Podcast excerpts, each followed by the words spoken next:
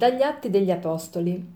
In quei giorni, rimessi in libertà, Pietro e Giovanni andarono dai loro fratelli e riferirono quanto avevano detto loro i capi dei sacerdoti e gli anziani. Quando udirono questo, tutti insieme innalzarono la loro voce a Dio. Signore, tu che hai creato il cielo, la terra, il mare, tu che per mezzo dello Spirito Santo dicesti per mezzo del tuo servo Davide, perché le nazioni si agitano e i popoli tramarono cose vane? Si allearono insieme contro il Signore e contro il suo Cristo. Davvero in questa città Erode e Ponzio Pilato con le nazioni e i popoli di Israele si sono alleati contro il tuo santo servo Gesù.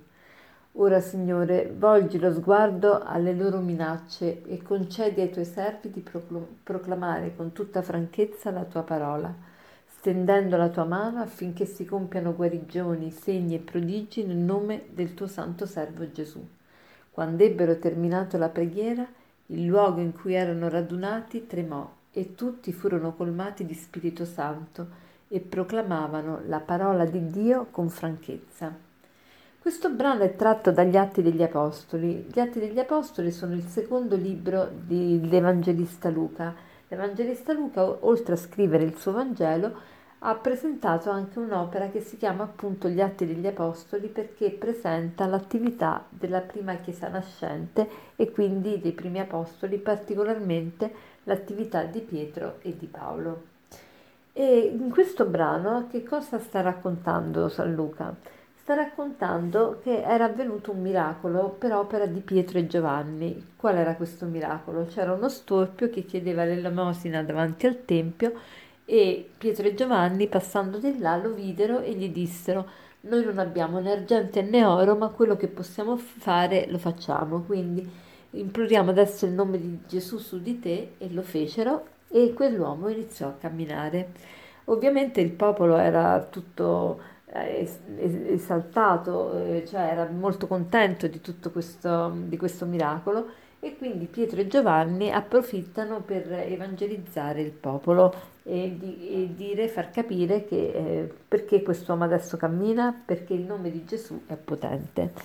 Allora i sacerdoti fanno eh, arrestare eh, Pietro e Giovanni, li mettono in carcere e il giorno dopo gli fanno un interrogatorio.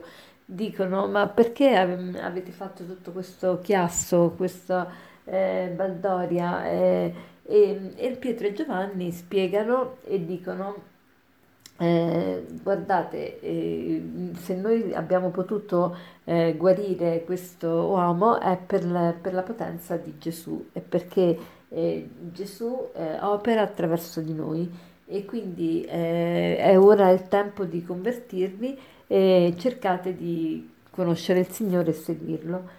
Ma queste guardie, questi mm, scribi e farisei Ehm, ovviamente sono molto preoccupati e non vogliono che venga loro usurpato il potere. E allora ehm, Pietro e Giovanni vengono eh, rimessi in libertà, ma viene loro comandato di non predicare più nel nome di Gesù, perché questo nome attirava troppe persone, infatti molti si stavano convertendo, vedendo sia i miracoli che facevano gli apostoli, sia la loro predicazione convinta.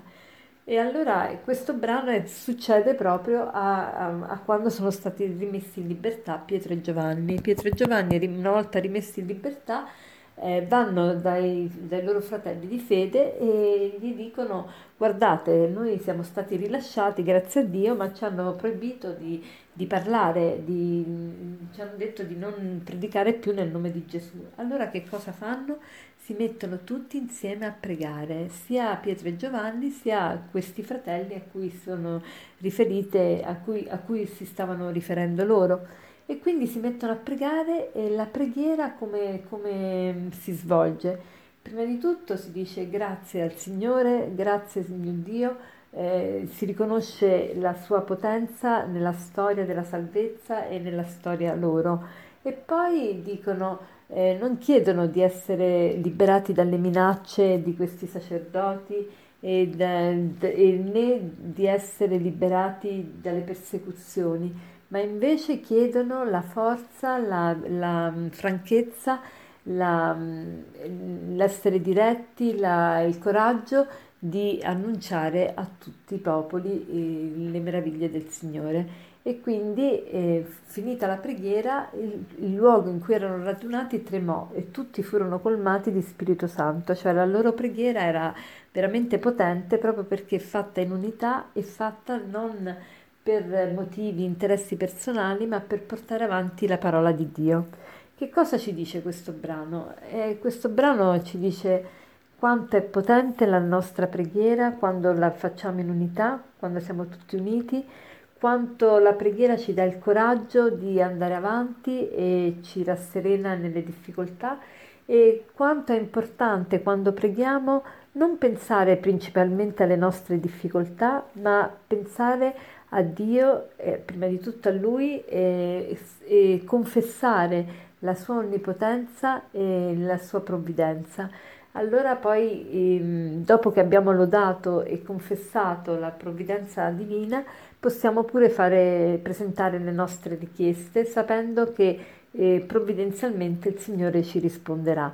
Quindi con questa fiducia eh, rivolgiamoci sempre al Signore e vorrei concludere con questo aforisma che dice così chi si sa inginocchiare davanti a Dio sa stare in piedi davanti ad ogni circostanza.